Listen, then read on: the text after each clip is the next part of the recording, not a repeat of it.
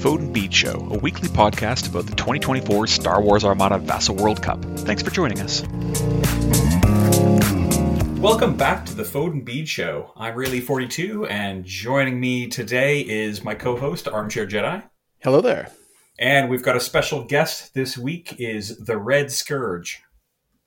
Hello. Thanks for joining us. Our topics for this week, our agenda. We're going to do our uh, standard patented Fode and Beed interview with the Red Scourge. Then we're going to talk a little bit about squadless, squad full, and semi squad at the VWC. And then we'll finish with Armchair Jedi doing a week three recap, which he has promised will be exceedingly lengthy because a lot happened in the last week with that, let's get started with uh, our interview. So, uh, Red Scourge, how long have you been playing Armada? Oh, since Wave, t- right at the end of Wave Two is when I started playing. So I've been there for a good while, seeing the height of several of the stuff that was broken. That's quite a long time. I I feel like I hear a lot of Wave Six and Seven and Eight but Wave Two, that's that's a that's a pedigree. Yeah, and uh, my first uh, Angry Ewok's the one that got me into the game to start with, and y'all can take a wild surprise of what my first list was against. It was Ackbar. Yeah, Assault Frigate Ackbar. Yep. It's it still is Ackbar. Well, yeah, I had a friend at uh, my old gaming club who used to say, "You're only as good as your last opponent." Um, so you must be very good then. I wish I could say better. um, how did you find the game initially? Actually, was I got burned out on 40k. Just got tired of the distance changes, and Angry Ewok knew that. We he found this game, and he finally tried to find somebody else to play. Nice recruitment. Uh, were you into any? Oh yeah, of course. You just said you were into 40k. Um, how long did you play 40k before that? Probably about six years six, seven years. About three editions. Yeah, yeah, uh, yeah. Good old, good old 40k. Uh, were you a Star Wars fan before that? Uh, very generic. Um, mainly just the movies. Not really in depth on anything else. But since Plan Armada, pretty much caught up on everything now. What's your favorite Star Wars content? Getting the hard hitting questions out. It, it actually is Rebels especially with the what they're doing with the new stuff. I'm kind of I like how they're tying it in. Yeah, yeah. I mean, well, I, I, mean with uh, with Ahsoka and how it kind of all kind of wraps wraps up those loose ends. Yeah, Mandal- seen Ahsoka yeah. and then uh, Mandalorian starting to tie stuff in right. there. Yeah, when I finished Rebels, I was already playing Armada, and I left Rebels feeling like, well, now I want to do an entire Phoenix squad. Like, why can't I do that in this game? Where's my chopper? Where's my Zeb? I mean, my Vader list is pretty as close as I get to Mandalorian as you can get in Armada right now. Did you play in uh, previous VWC events? I have um, made a cut the first time. That was with the Starhawk before the 134. Do you remember what year that was? It was COVID. That's all I remember. yeah, yeah, fair enough. All right, and so the the pod sorry to say, you, you told us before the uh, the podcast you just learned that you did not make it make the cut into Swiss this year. Sorry, but how did you feel about your chances against your pod opponents? Well, considering I only had one thirty four to one one thirty four to deal with, I felt like I had a good chance, even with the matchups. What was your What was your list that you brought? Vader, five Arquitens, all with slave turrets and expert shield tech, with one Gozanti with resupplies. I, I like that. I, I, like that sort of broadsiding, devil may care, take my tokens, I don't need them kind of a kind of thing. I think that's cool. Actually, it reminds me of uh, a local who I was new to the game, and I made the mistake of taking his fire lanes. I assume you have fire. Do you have fire lanes as your yellow? See, uh, no, it was a contested outpost. I wanted them to run to a spot that can gun down. Okay. Well, fire lanes with those Arquitens, yeah, he just circled around them and bedinged for like 800 points across six turns. It was brutal. Yep. Yeah, I was hoping somebody would take opening salvo, but they saw that one coming, eh? Yeah. So, how did you feel about your pod opponents and the the matchups that you had? You said they were you're you're feeling all right, but Yeah, two of them light squads, which didn't really the Z, the Z95s or the YTs. We never really didn't really affect the game at all. The uh, Hera bombers, yay! That took out one. Uh, that took out one Arquitens before he even got shot. all right. I think that's going to be the end of our uh, our questions here. Uh, should we move into the topic of the week? Let's move into the topic of the week, and of course, um, topic this week being squads and squadless play in in the World Cup. You've got one of um, actually one of several squadless fleets in this year's World Cup, and is, is that something that you you normally play? You normally kind of go squadless, or do you kind of play around with different things on in different occasions as the mood strikes you? Yeah, squadless is that wild hair that I have to get scratched once in a while.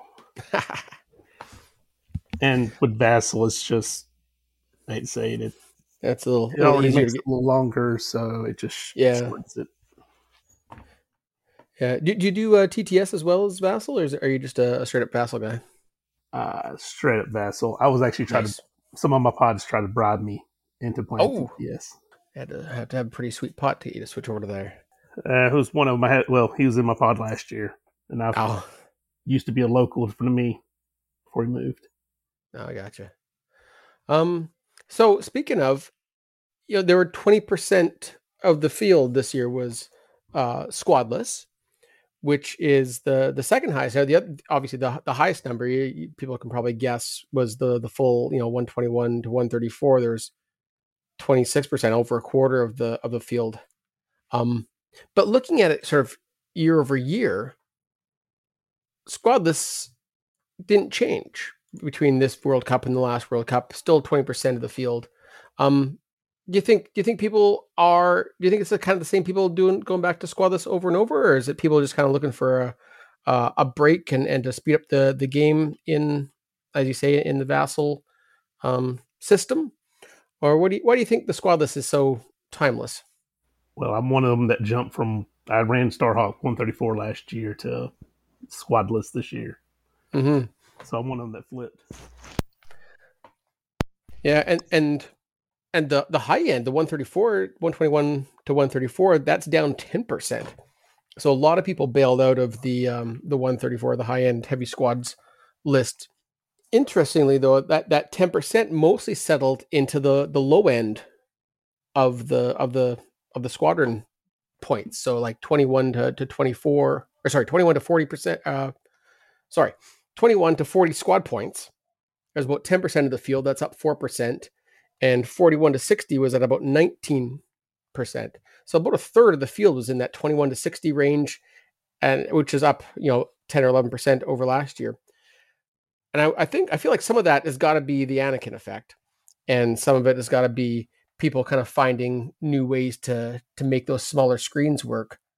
Um I suppose that was good news for for players like you who, you know, obviously going squadless if you only have to face 40 points worth of enemy squads, that's that's good news. You'll probably take that any day.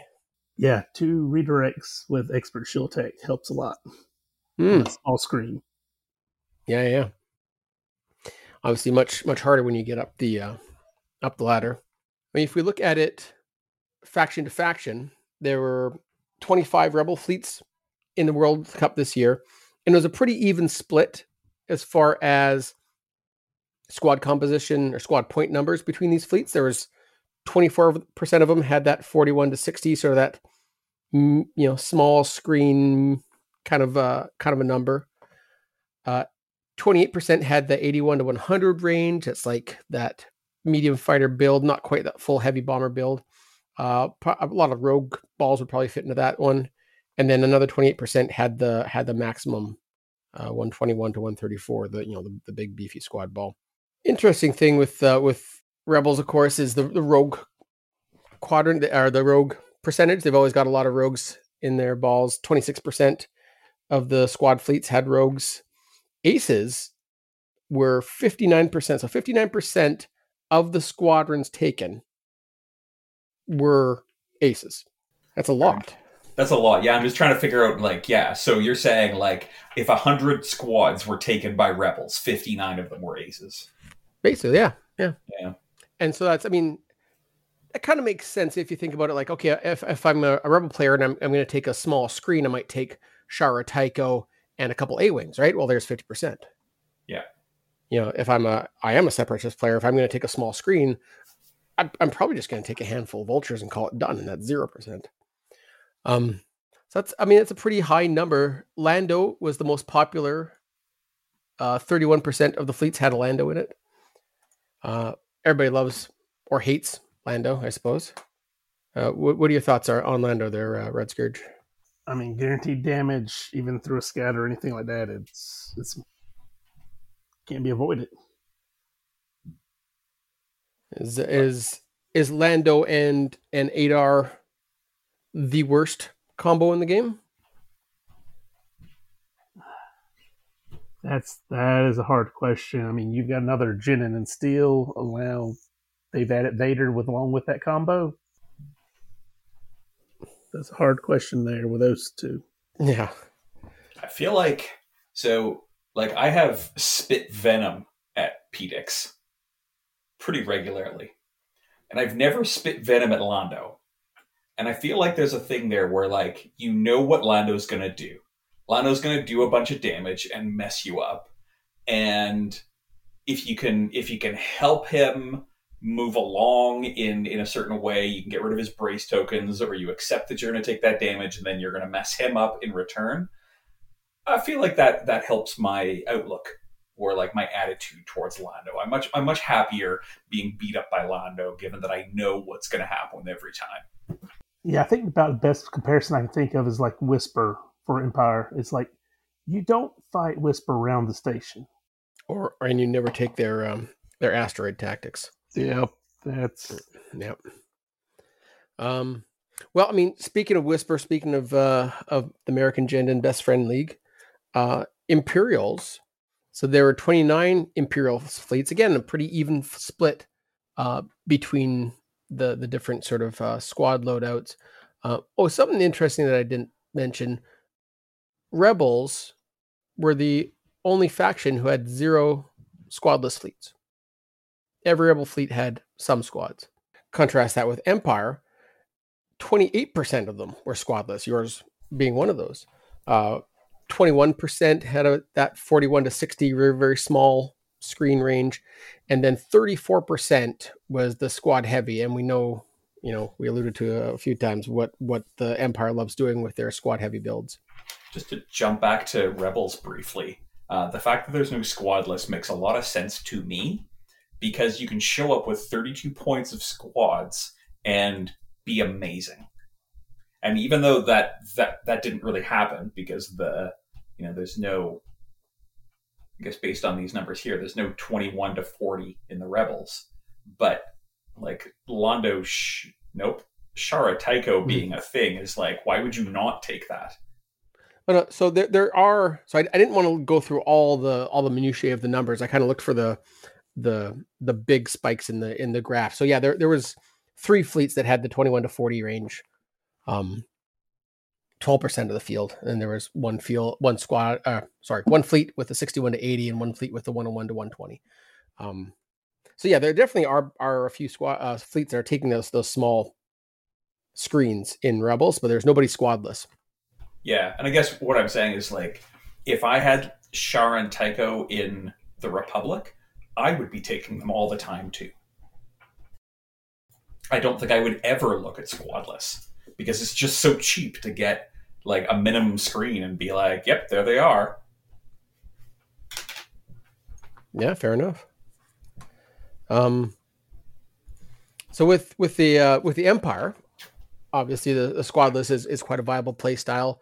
Rogues, you know, minimal rogues compared to the the rebels, only sixteen percent of the of the total Empire squadron count was was rogues, but fifty eight percent aces, which is a huge number, uh, but smaller than the than the rebel one, which I thought was kind of interesting.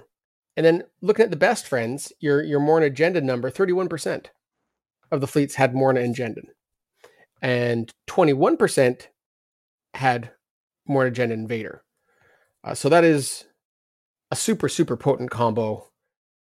We all know Jendon does to to to boost the power of the squadrons, especially somebody as powerful like Vader for your anti squads, even your anti ship, and then um, Maarek getting the the two dice there and getting the auto crit. What I thought was interesting though, there were three fleets in the in the high squad range, the 121 plus range, who did not take the best friends, Maarek and Jendon. Each of them took Hondo and Mauler.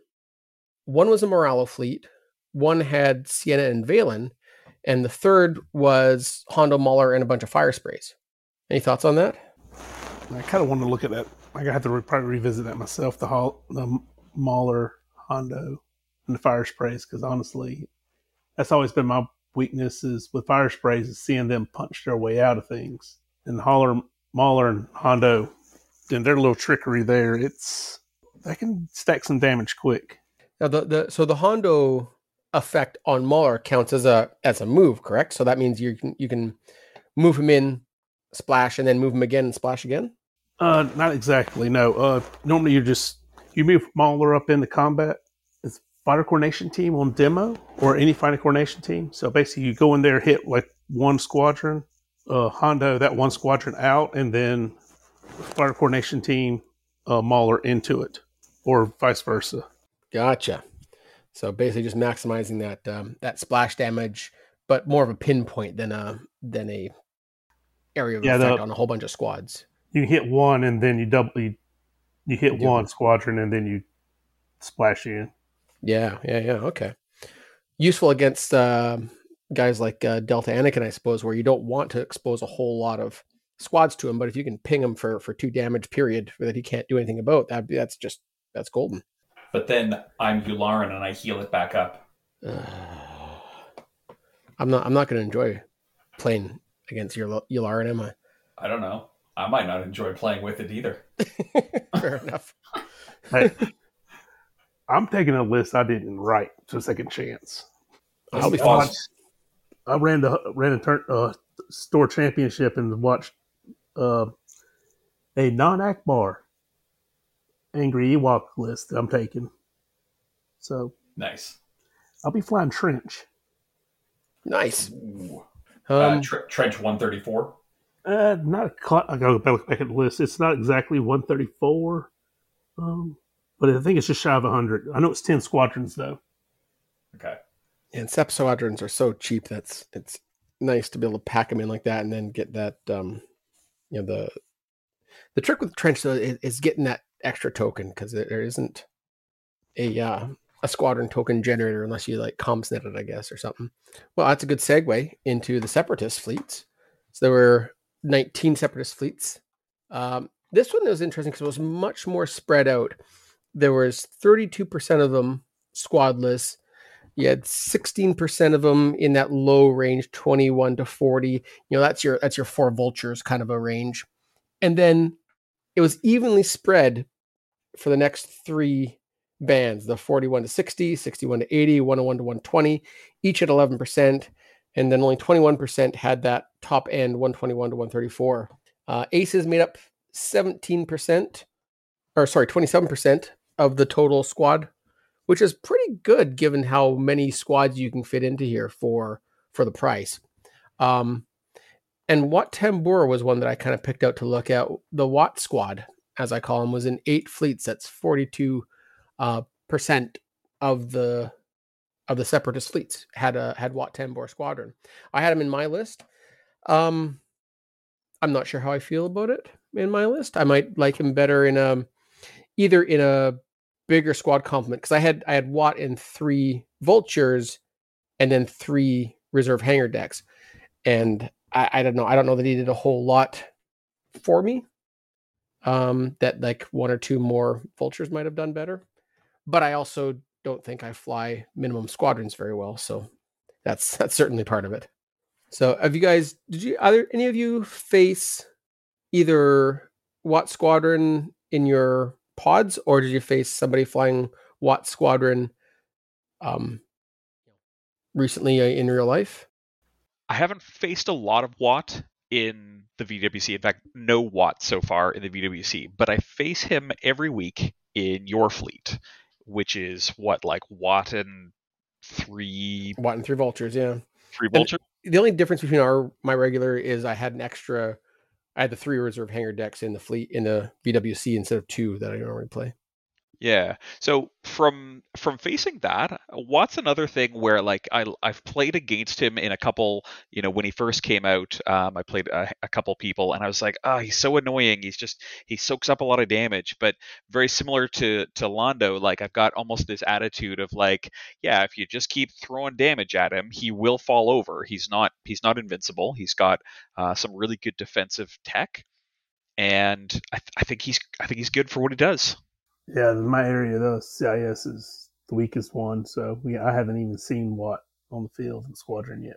And I think too the screen ability is kind of a neat one because I think that there's like it's it's another opportunity to to think about how your squads are placed. It definitely, but it it also suffers from that, you know, the the escort aura effect. He's the only mm-hmm. escort. So if you can get your squads around the edges of him and engage my vultures without engaging Wat, then you know Wat's just a paperweight. If I can do that, haven't you, as the Wat player, made a mistake? Oh, probably. Uh, yeah. I mean, I, I, do not doubt that I make many squadron-based mistakes. Um, yeah.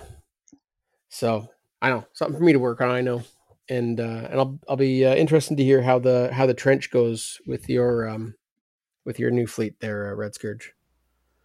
Yeah, uh, it handled my vassal world list that day. I don't think I even put a dent in anything, even as much as as hard as those Arquitens punched. Hmm. Wow. Um, well, that just leaves us with the Republic. There are 15 Republic's fleets, um, 27% squadless, uh, and then 20% on that very low end, 41 to 60, and then 33, about a third of them were 101 plus points. So heavier, it seems, on the on the low end, which is, and I, you know, part of that obviously is the lack of the total lack of Yularen in this year's field, which is, uh, as you said um, last time, surprising for me anyway. Uh, that, that, nobody took Yularen. As far as aces go, 33% which is I think an all right kind of number. One third of all the squadrons were aces. When you have uh, the the Republic best friends, Annie and Axe, you know that that makes up uh, a decent chunk of your of your squad complement, especially on the low end. Uh, Annie and Axe were twenty seven percent, in, and twenty seven percent of the fleets for the fleets. Uh, Matchstick is still around. He was in two of the fleets, and, and I know um, raely you had some experience with uh, with Mr. Match. Yeah, so I yeah I was one of the two matchstick fleets. I listened to and this is this is how these feedback loops work. Is I was listening to the Armada podcast, and it was Never probably it. it was probably somewhere in like September. I don't know. I binged all their their like two, three months of episodes in the last two weeks or so, um, and they were talking about like how Matchstick was the only relay in the the faction. I was like, oh, that's really interesting. I want to play with that.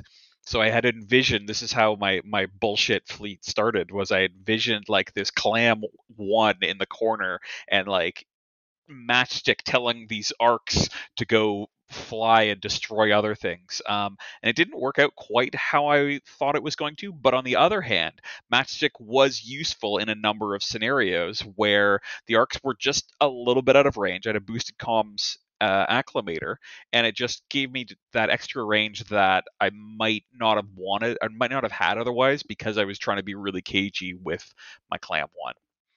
Now, interestingly, I talked with the other um, matchstick player. It was Argentum. Just gonna check that. Yeah, in Podgomorian.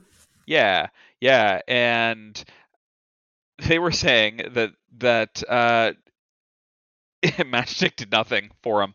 Um, absolutely nothing at all, and was like he didn't come up a single time. Sorry, uh, Argentum's pronouns are she/her. My apologies.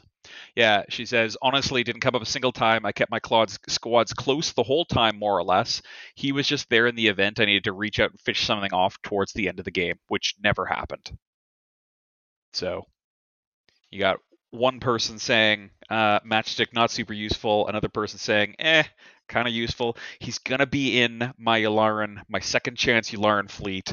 I'm gonna make it work. I'm gonna be excited about it. Sure. That's the thing. Like like sometimes it just needs more reps, right? Yeah.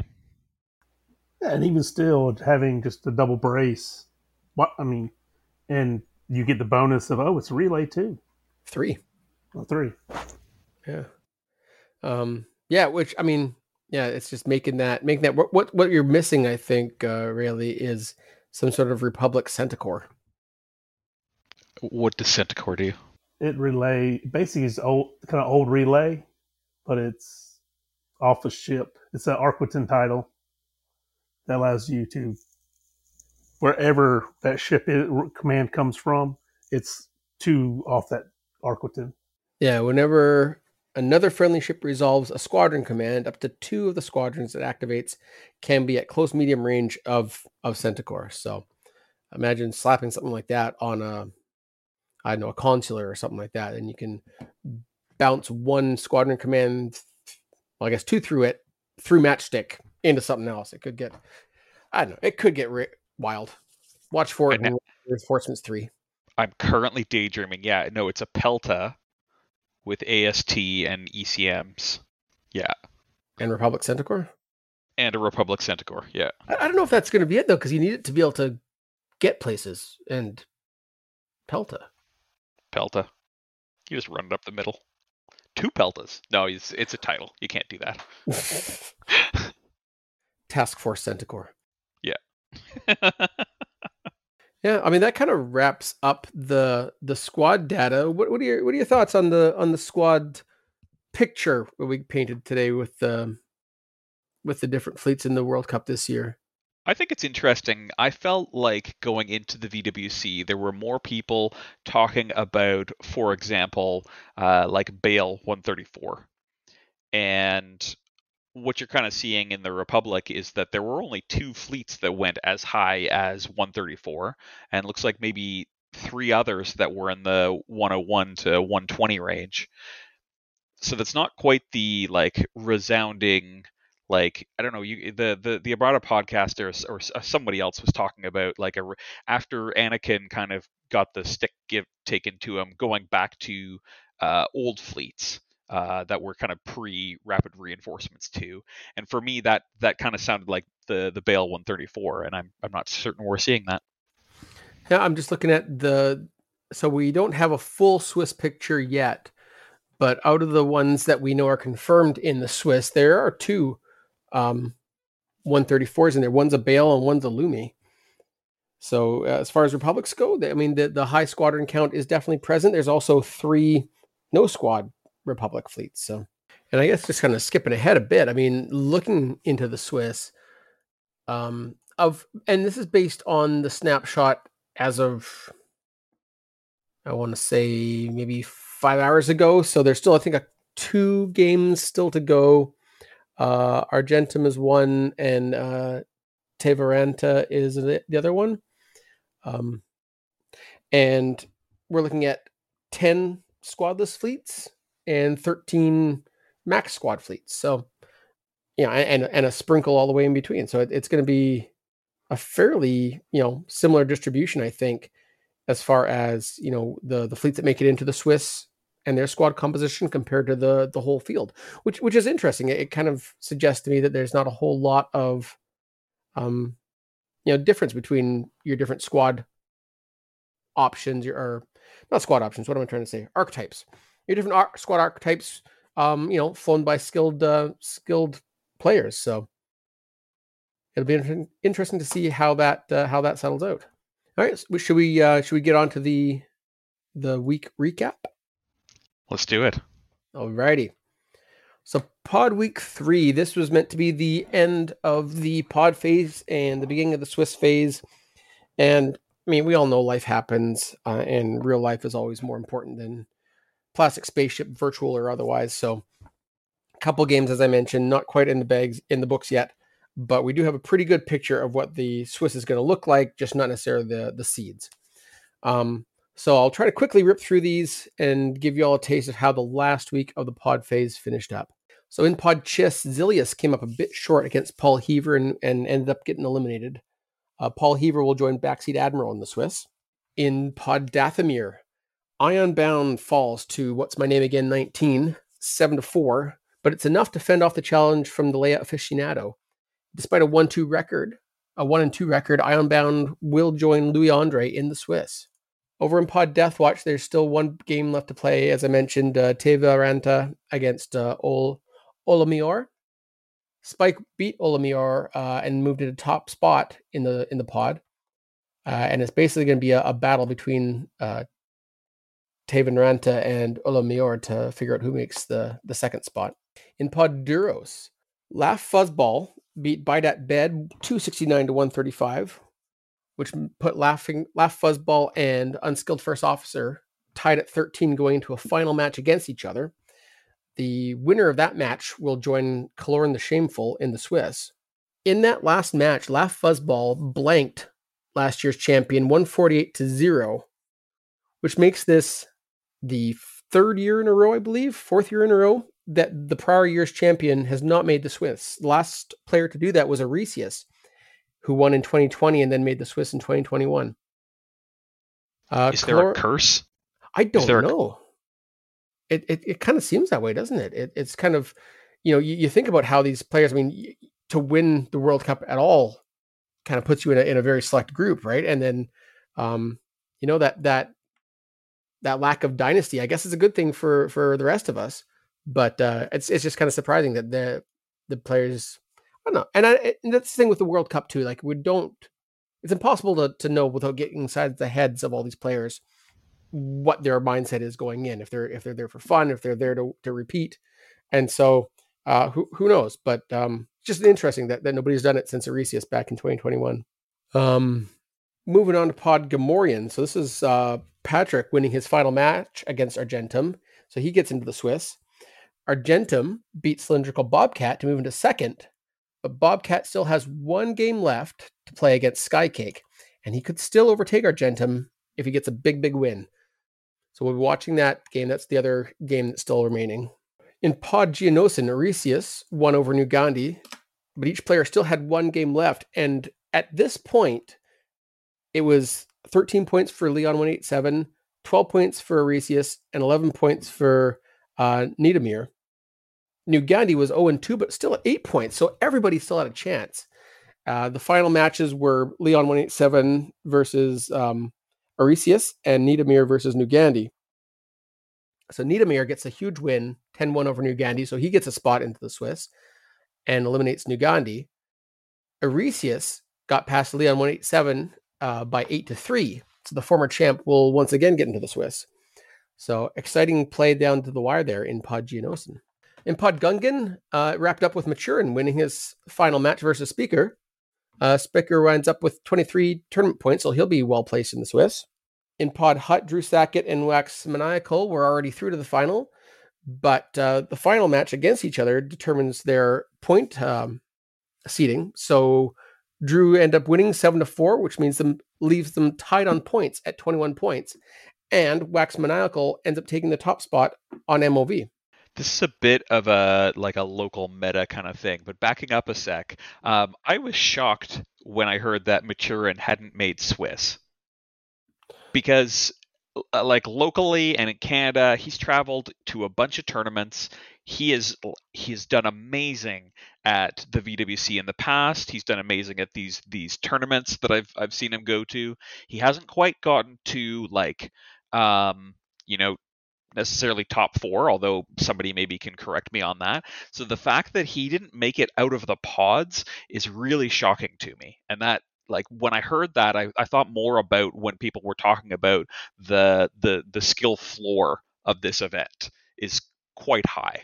Yeah, definitely. That's that's definitely part of it. I know. Uh, I remember after his first game, he felt like he had a, a, a he kind of got wrong footed on a misplay and then kind of, it kind of went sideways from there. And sometimes that's that's really hard to recover from. You know, you you you have your first game go downhill on you, and then you got to try to bounce back. It's you know it's a, it's a mental thing as well as actually a skill thing. So, um, and we saw we saw Louis Andre do it with his uh, Constantine fleet after losing his first game 110. Uh, Maturin came up a little bit short, unfortunately, uh, which means maybe you'll get to play with him in the uh, in the second chance tourney. So in Pod Iktotchi, Zaz and PT106 are facing uh, are faced off each other in another seating mats that they both uh, sewed up the top two spots in the field in the in the pod. Zaz suffered his first defeat of the tournament and finished second with 21 points to PT 106's 24. Uh, Podmon Calamari solo Serenity beat GM Thron, so he joins Raspurotis in the Swiss. Pod Neimoidian, so this is a friend of the podcast, The Red Scourge's um, local player, Angry Ewok. Angry won his second match against uh, Larry, 400 for 228, which left one game to go against Arc Welder, and he could clinch with three points or better. In that game, he won Angry Ewok 1 by 57 MOV with six tournament points, securing his place in the Swiss, leaving a match, uh, leaving Arc Welder to, to try to get past Xantos with a big win over Larry in the final game of the pod. And that's what he does capping the pod with a 9 2 win over Larry, leapfrogging both Xantos and Ewok to take the top seed. And this pod, I mean, you know, there's been a lot made about the the the skill floor, as you mentioned, and, and pods of death.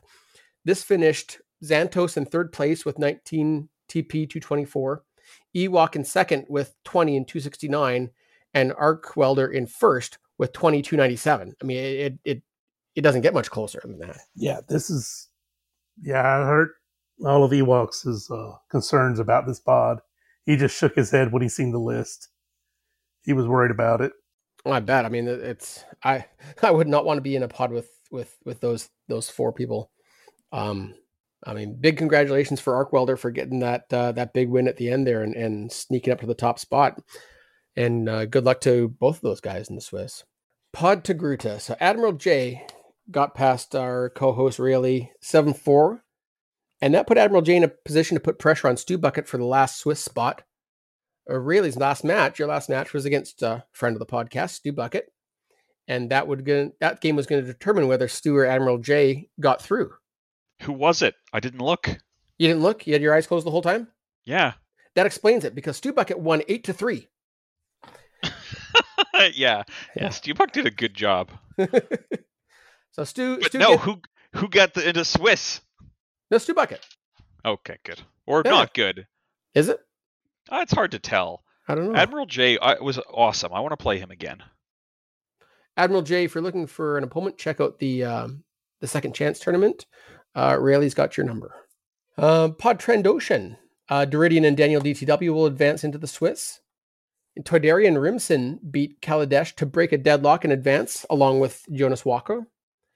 And Pod Zabrix, that's uh, TX Honey Badger beating friend of the podcast Red Scourge eight to three, which unfortunately ended your uh, dreams of the Swiss. Uh, Ryan Pennock uh, also lost to the Hon- Honey Badger seven to four.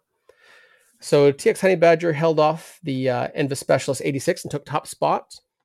But again, super close, right? Uh, 21, 19, 17 for, for tournament points. It was a really competitive pod.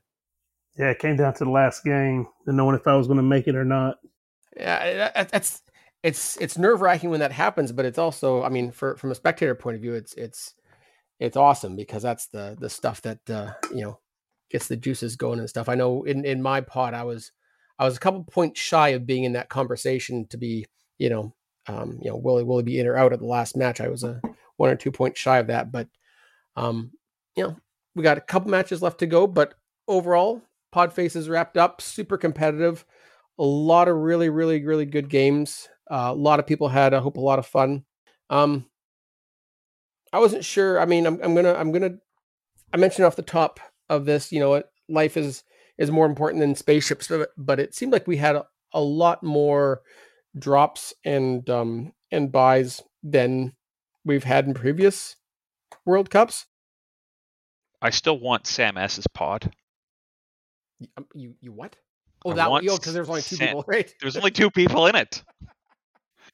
Yeah, I think this is the first year you want to say that. Right? Yeah. I like, Are you crazy?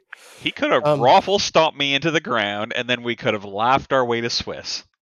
Well, yeah. I mean, I guess I guess if it's if it's if there's three three people fighting for two spots, then okay, Sam, you take your spot, and then you'll, you'll take your chances.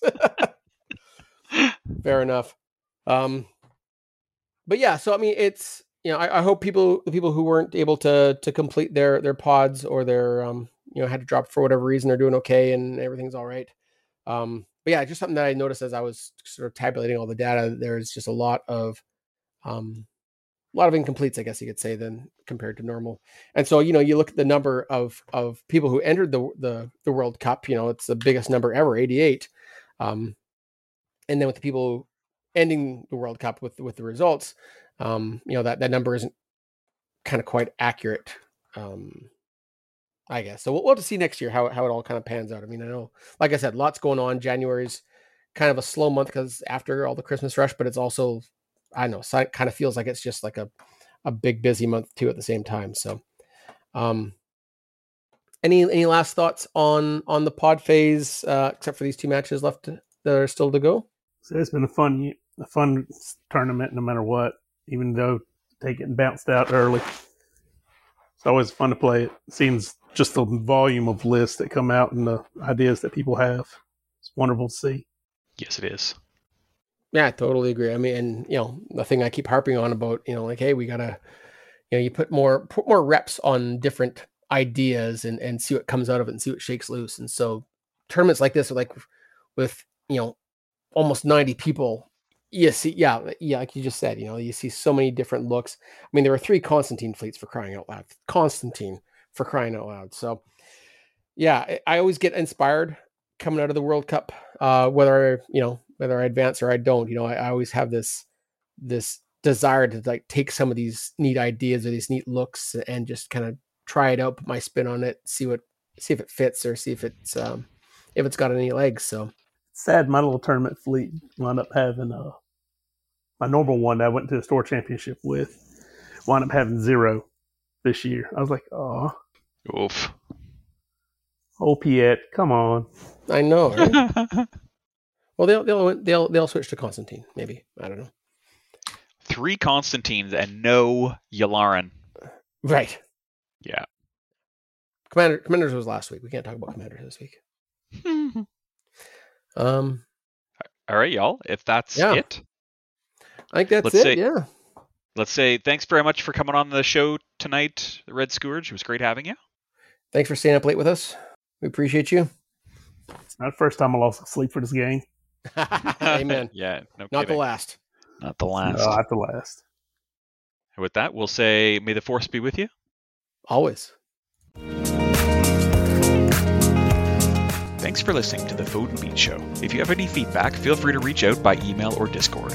Listen again next week for more Vassal World Cup commentary.